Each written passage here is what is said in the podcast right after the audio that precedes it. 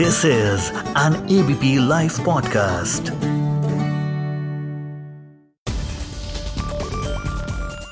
नमस्कार मेरा नाम है विजय विद्रोही। एबीपी लाइव पॉडकास्ट में आप सबका स्वागत है न्यूज़ इन डेप्थ प्रोग्राम में। अगर आप नौकरी करते हैं या आपके मदर फादर नौकरी करते हैं तो आपके लिए कुछ जानना ज़रूरी है। जो नौकरी करता है, वो इनकम टैक्स देता है। उस टैक्स से सरकार विकास के काम करवाती है। चाहे आपके शहर में फ्लाईओवर बनाना हो या एक्सप्रेस हाईवे अब अगर आपको लगता है कि इन कामों में गड़बड़ी हुई है तो आप सूचना के अधिकार का इस्तेमाल कर ज़रूरी सूचना हासिल कर सकते हैं।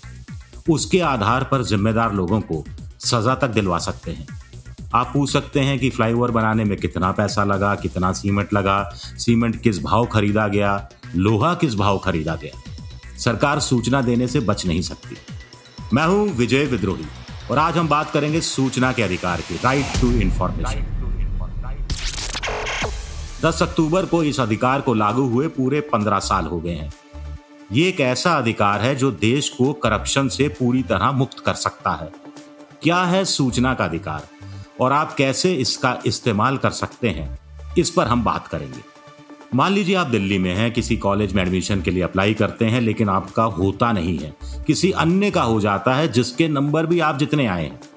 ऐसे में आप सूचना के अधिकार का इस्तेमाल कर कॉलेज से जान सकते हैं कि उस शख्स का एडमिशन कैसे हुआ कौन कौन से अतिरिक्त सर्टिफिकेट लगाए थे। अगर स्पोर्ट्स का कोई सर्टिफिकेट लगाया था तो क्या उसकी जाँच की गई? क्या फ़िज़िकल टेस्ट लिया गया? अगर लिया गया तो कौन कौन से अधिकारियों के सामने लिया गया? टेस्ट का नतीजा क्या रहा? इसके आधार पर अगर आपको लगता है कि आपके साथ इंसाफ नहीं हुआ तो आप अदालत का दरवाज़ा खटखटा सकते हैं। यहाँ सूचना के अधिकार के तहत जो दस्तावेज़ आप हासिल करेंगे, वो अदालत में मान्य रहेंगे। तो यह है सूचना का अधिकार जो आपकी ज़िंदगी बदलने की पूरी क्षमता रखता है। 10 अक्टूबर 2005 को सूचना का अधिकार कानून देश में लागू हुआ था। तब मनमोहन सिंह की सरकार थी। आज कानून को बने पंद्रह साल हो गए हैं। आपको जानकर हैरानी होगी कि मनमोहन सिंह सरकार सूचना का अधिकार कानून लेकर आई थी और सरकार की विदाई में भी इस कानून की बड़ी भूमिका रही। आपको याद होगा, एक लाख छिहत्तर हज़ार करोड़ का टू घोटाला, एक लाख छियासी हज़ार करोड़ का कोलगेट घोटाला। इन घोटालों के बारे में ज़रूरी सबूत सूचना के अधिकार के तहत ही जुटाए गए थे। बीजेपी नेताओं ने इस अधिकार का इस्तेमाल करके जाना था कि टू स्पेक्ट्रम से जुड़ी फाइलों में किस मंत्री ने क्या टिप्पणी की थी और प्रधानमंत्री दफ्तर ने उस पर क्या फैसला लिया था। आदि आदि। कुल मिलाकर कहने का मतलब यही है कि सूचना का अधिकार एक ऐसा हथियार है जिससे बड़ी बड़ी सरकारों को धराशाह किया जा सकता है, घोटालों को सामने लाया जा सकता है और विकास के काम को गति दी जा सकती है। आप चाहें तो सवाल पूछ सकते हैं कि आखिर सरकारी भ्रष्टाचार से आपकी व्यक्तिगत ज़िंदगी पर क्या फ़र्क पड़ता है? बिल्कुल पड़ता है। भ्रष्टाचार एक ईमानदार आदमी की तरक्की को रोकता है। उसके करियर में रोड़े डालता है। उसके आत्मविश्वास को कमज़ोर करता है। एक गाना याद है आपको? साडा हक एथे रख। कुल मिलाकर कोई भ्रष्टाचार करता है तो आपके हक को छीनता है और सूचना का अधिकार इस हक को वापस दिलाता है। आपको हमने बताया कि कैसे मनमोहन सिंह सरकार ने यह कानून बनाया था और विपक्ष ने इसका ही इस्तेमाल कर मनमोहन सिंह सरकार की चूलें हिला दी थी। यही वजह है कि सरकारें डरती हैं सूचना शेयर करने से। ऐसे में इस कानून के लिए बहुत लंबी लड़ाई लड़नी पड़ी। ये लड़ाई लड़ी अरुणा राय ने, जिन्हें बाद में सूचना के अधिकार पर एशिया का नोबल पुरस्कार, यानी मैक्सेसे अवार्ड मिला। अरुणा राय आईएएस अधिकारी थी, लेकिन आसपास के भ्रष्टाचार से इस कदर दुखी हो गई थी कि उन्होंने आई की नौकरी ही छोड़ दी थी। और राजस्थान के राजसमंद जैसे पिछड़े हुए आदिवासी इलाके में गाँव वालों के बीच काम करने लगी। यही मेरी भी उनसे पहली मुलाकात हुई थी। यही उन्होंने गाँव की पंचायत में पंचायत भवन में लगने वाले पैसे और मजदूरी का हिसाब मांगा, लेकिन सरपंच ने हिसाब देने से, मस्टर रोल दिखाने से साफ़ मना कर दिया। बस, फिर क्या था? अरुणा राय ने अपने साथियों शंकर और निखिल डे के साथ मिलकर जानने का हक आंदोलन शुरू किया। इसकी टैगलाइन रखी गई, हम जानेंगे, हम जिएँगे। कुछ महीनों बाद देवडूंगरी गाँव में पहली जन सुनवाई रखी गई। यहाँ गाँव के विकास के कामों का ब्यौरा सरकारी अधिकारियों ने पेश किया। गाँव वालों ने उस काम का पूरा पोस्टमार्टम किया। जैसे नाली बनाने में कितना ट्रैक्टर पत्थर लगा, सीमेंट बजरी किस भाव खरीदी गई, किस किस ने कितने दिन मजदूरी की और उसका कितना भुगतान किया गया। एक तरह से इसे हम सोशल ऑडिट कह सकते हैं। जैसे बड़ी कंपनियों के सीए ऑडिट करते हैं, जैसे सीएजी भारत सरकार और राज्य सरकारों के काम का हिसाब रखता है। ये बात 1990 के आसपास की है।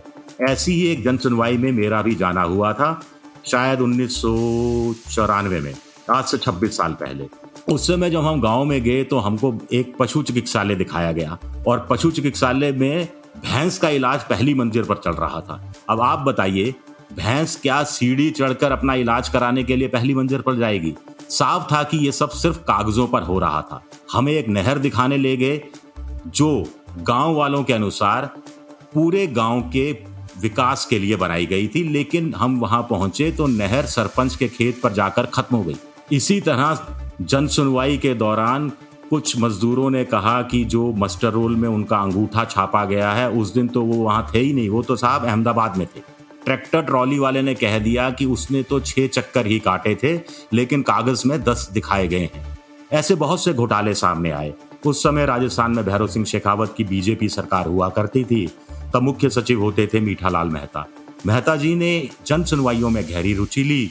राजस्थान देश का पहला राज्य बना, जिसने सूचना का अधिकार कानून पारित किया। लेकिन अरुणा राय तो सूचना के अधिकार कानून को पूरे देश में लागू करना चाहती थी। तो खैर लंबा आंदोलन चला देवडूंगरी गाँव से जयपुर पहुँचा, जयपुर से दिल्ली और फिर कांग्रेस के घोषणा पत्र में। वैसे आपको जानकर हैरानी होगी कि 2004 में सत्ता में आई मनमोहन सिंह सरकार ने सूचना के अधिकार का जो पहला ड्राफ्ट तैयार किया था, वो बेहद बेहद कमज़ोर था। सोनिया गांधी की एनएसी नेशनल एडवाइजरी काउंसिल में अरुणा राय शामिल थी। उन्होंने अन्य सदस्यों के साथ मिलकर सूचना के अधिकार को सख्त और तीखा बनाया। जो विधेयक तैयार हुआ था और संसद में रखा गया था, उसमें आप यकीन नहीं करेंगे, लेकिन 117 संशोधन सोनिया गांधी की टीम की तरफ़ से किए गए थे। खैर, कानून बन गया। 10 अक्टूबर 2005 को लागू भी हो गया। तब से इस कानून का इस्तेमाल देश के तीन करोड़ तीस लाख लोग कर चुके हैं। तब से अब तक करीब डेढ़ सौ सूचना के सिपाही मारे भी जा चुके हैं। सूचना के सिपाही यानी वो लोग जिन्होंने जनता के हित में किसी पुल, किसी सरकारी योजना, किसी सरकारी कार्यक्रम के बारे में सूचना निकलवानी चाहिए और भ्रष्टाचार करने वालों ने सूचना के सिपाहियों को ही मरवा डाला। ये अपने आप में एक त्रासदी है।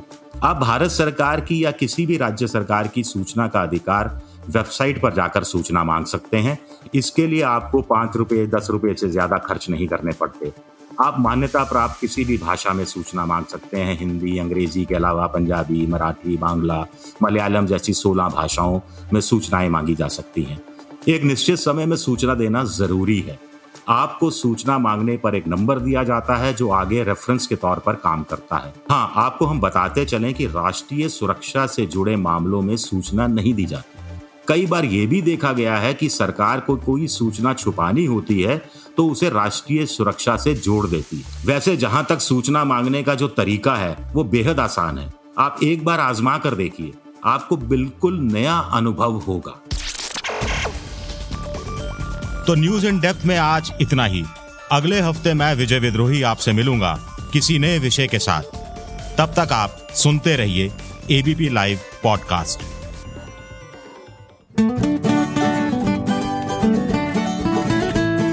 This is an ABP Life podcast.